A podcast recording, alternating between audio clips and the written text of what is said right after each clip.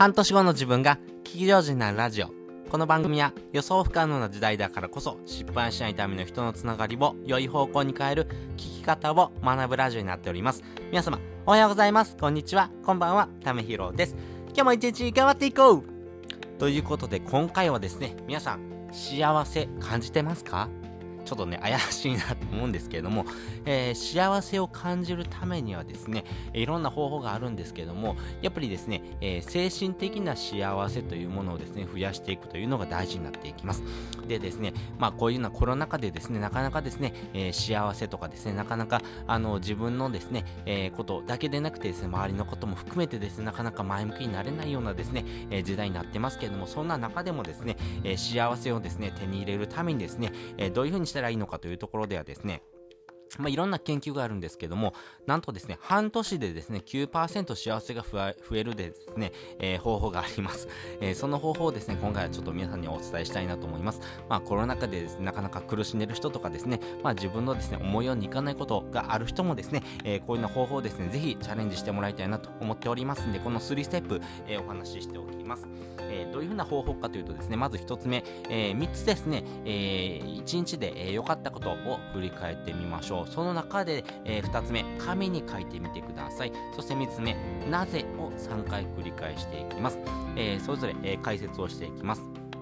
えまずですね、え1日で、え3つ良かったことをですね、振り返るということですね。えこれですね、え3 Good Things 習慣術というですね、方法になってます。これはですね、アメリカのですね、ペンシルバニア大学の、えマーケティングのですね、えセリング博士がですね、行った研究なんですけども、これですね、1000名の方をですね、え対象として行った研究なので、なかなかですね、信頼度が高い研究なんだなというふうに思ってるんですけども、この壮大なですね、え研究によりますと、えー、1日ですね、えー、1回、えー、あの、3つですね、え良かったことをですね、書き出すというような方法なんですけども、この方法をやることによってですね、1週間で幸せがですね、2%増加、そして1ヶ月後ではですね、5%増加、そして半年後ではですね、え幸せが9%増加したというふうな方法になっております。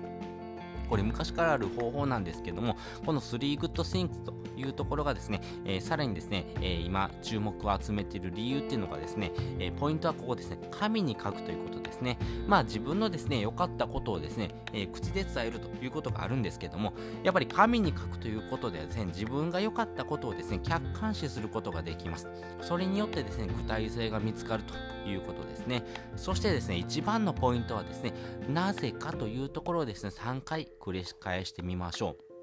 このなぜというのをですね、繰り返してですね、行うことによってメタ認知というのがですね、えー、能力伸びていきます。このメタ認知何かと言いますと、えー、自分の目線、そして相手の目線、そして自分たちをですね、上から見る目線、まあ、このですね、3つの目線があるというふうに言われております。このメタ認知の能力をですね、上げるポイントというのはですね、やっぱり遠くの人と話をするということが大事になっていきます。この遠くの人、要はですね、自分から見た目線とですね、えー、相手からした、えー、目線ですね、そして自分たちをですね、上から見てる目線、まあ、こういうふうなですね、客観的なですね、目線をですね、複数持っておくことによってですね、えー、自分のですね、え能力というところ、そして相手のですね、立場に立って物事を考えるということ。いきます。なので、えー、そうだな、例えば、えー、野球選手、例えばピッチャーからの目線とですね、キャッチャーからの目線も違いますよね。そしてお客さんをですね、えー、交えたですね、球場の上から見る目線っていうのもですね、また違いますよね。え虫の目、えそしてですね、鳥の目というふうなですね、言い方されることもあるんですけども、疑似的にですね、え自分ともう一人の自分とですね、脳内で会話するイメージですね。それによってですね、えー、自分自身のですね、なぜこれがですね、自分にとってですね、良かったのかなっていうことをですね、深掘りしていくという能力ですね。やっぱりですね、なぜ自分がこれをですね、えー、幸せ、良かったなと思えるのか、をですね、自分の中で掘り下げていくとですね、あ、自分ってこういうことをですね、幸せに感じるんだなっていうことがですね、自分自身も分かってきます。そういうふうにですね、えー、自分自身のですね、価値というのをですね、再度発見することができます。なので、えー、現在ですね、信用経済における価値っていうのはですね、やっぱり一人でも多くの人とですね、話をしてですね、えー、その人が持ってるですね、考え方とか価値観とか課題をですね、一緒に見つけてあげるというふうなですね、ギブアンドテイクのですね、市場っていうのがですね、めちゃめちゃ広がってます。なので、えー、自分だけのですね、目線だけではなくてですね、相手の目線、そしてですね、相手も交えたですね、えー、一緒に考えていくようなですね、え課題というのをですね、見つけてあげることによってですね、じゃあ相手がこういうことで困ってないのかなとかですね、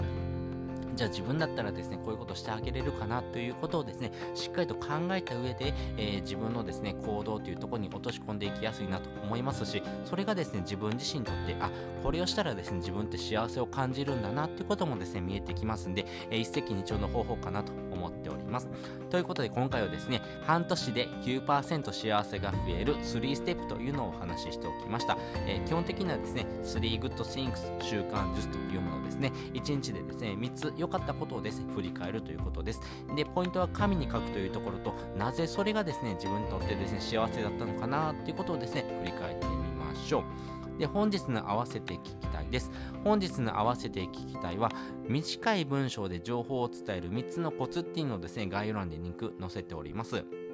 まあ、自分自身がですね、3つ良かったことなんだろうなーっていうことをですね、考えていくとですね、本当に端的にですね、あ、これとこれとこれっていうふうにですね、見えてくると思います。やっぱりですね、自分がやってきた背景っていうところもですね、交えながらなんですけども、あ、こういうふうなですね、ことをすればですね、自分ってですね、えー、幸せを感じるんだなってことですね、なんとなく見えてくるようなですね、文章術というところもですね、学んでいけますし、自分自身がですね、こういうふうなですね、文章をですね、相手に伝えるということをですね、念頭に置いてですね、考えていくとですね、短い文章で、えー、しっかりと情報を伝えてあげる、この能力なんかもですね、伸ばしていけるのかなと思っております。なので、自分自身のですね、文章力というところ、そして自分自身を客観視する能力とかですね、いろんな能力をですね、伸ばしていくチャンスかなと思いますんで、えー、このですね、短い文章で伝える3つのコツっていうのもですね、えー、概要欄でリンク載せておりますんで、やっぱり自分自身のですね、考え方とかですね、えー、人に何を伝えるのかっていうのはですね、え伝え方もですね、合わせて学んでってもらいたいなと思っておりますんで、こちらもですね、より深く理解したいなって方はですね、こちらの放送もえー、見てみてください。で、えっ、ー、と、こういうふうなですね、文章のですね、伝え方とかですね、えー、誰に何を伝えるのかっていうところをですね、自分自身でもですね、えー、2022年はですね、伸ばしていきたいなっていう方はですね、えー、ぜひですね、20歳の自分に受けさせたい文章講義という本、これめちゃめちゃですね、名著なんで、ぜひ読んでみてください。あの、本当にですね、えー、人にですね、えー、何か手紙を書くときにですね、何を書きたいかな、ではなくてですね、あなたに何を伝えたいかなって手紙書きませんか？LINE とかでもですね、えー、相手にですね、えー、例えば、えー、集合時間にですね、5分遅れますっていうことをですね、伝えるっていうことはですね、相手にですね、ちょっと遅れますよってことをですね、伝えるんですよね。何を書こうかなと思ってですね、LINE を開いてるわけじゃないんですよね。相手にこういうこと伝えたいからっていうふうにですね、考える。ここもですね、考え方をですね、より深く、そして分かりやすくですね、学べる本になってますんで、自分自身がですね、何か人に伝えるとき、そして、えー、分かりやすい文章をですね、伝えてあげれるっていう能力をですね、伸ばしていくのがですね、これから非常に大事になっていきます。なのでですね、こちらの本読んでみてください。とはいえですね、なかなかですね、読む時間ないよとかですね、お金も そもそもないし、えー、本当にこの本でですね、自分の能力そんな上がるわけないよねって思ってる方、はですね、ぜひ試してほしいものがあります。それがですね、Amazon Audible というものになっております。これですね、えー、自分のですね、耳でですね、えー読書をですね、聞くというふうなですね、サービスになってます。まあこれですね、本家 Amazon が、えー、行っているですね、サービスになっておりまして、えー、自分の耳でですね、えー、文章を聞くというとこなんですけども、やっぱりですね、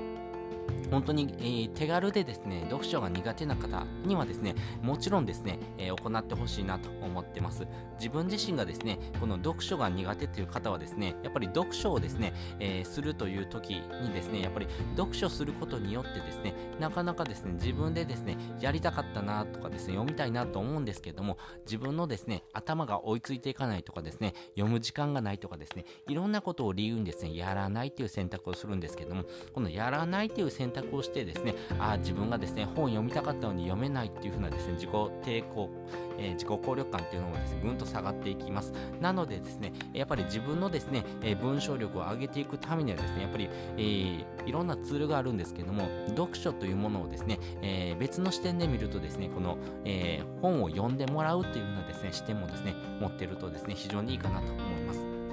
で、この Amazon デブル、えー、おすすめするポイント2つありまして、1つはですね、えー、お金がかからないというところです。これ無料体験でですね、えー、対応できますんで、ぜひですね、チャレンジをしてみてください。そして2つ目はですね、あの、空いてる時間ですね、耳の時間って結構空いてますんで、隙間時間にですね、サクッとですね、読書体験ができるということですね。あの、本当にですね、えー、新年一発目ですね、えー、本当に自分のですね、え時間っていうところ、そして余裕がありますんで、この時にですね、耳の時間を使ってですね、有効活用してみてください。何かですね、遠出をするとかですね、家族との時間とかっていうのもあると思いますけれども、その時間ですね、えー、耳の時間をですね、サクッと有効活用することによってですね、えー、普段の生活のですね、えー、変化をですね、それほど感じることなくですね、読書体験ができますんで、ぜひですね、えー、耳でインプットできるこの耳の空いてる時間をですね、有効活用してですね、どんな忙しい人でもですね、移動時間がありますんで、その時間をですね、えー、無料で読書体験できますんで、ぜひチャレンジをしてみてください。まあ、ね、私自身がですね、えー、読書苦手だったので、えー、その読書がですね、好きになった体験っていうところがですね、この Amazon Audible ですんで、えー、そちらのですね、え内容なんかをまとめた記事を貼っておきますんで、ぜひ参考にしてみてください。ということで本日もですね、お聴きいただきましてありがとうございました。また次回もですね、よかったら聞いてみてください。まあ、今日からですね、仕事始めという方もいらっしゃると思いますからね、ぜひ一緒に頑張っていきましょう。それでは、またね。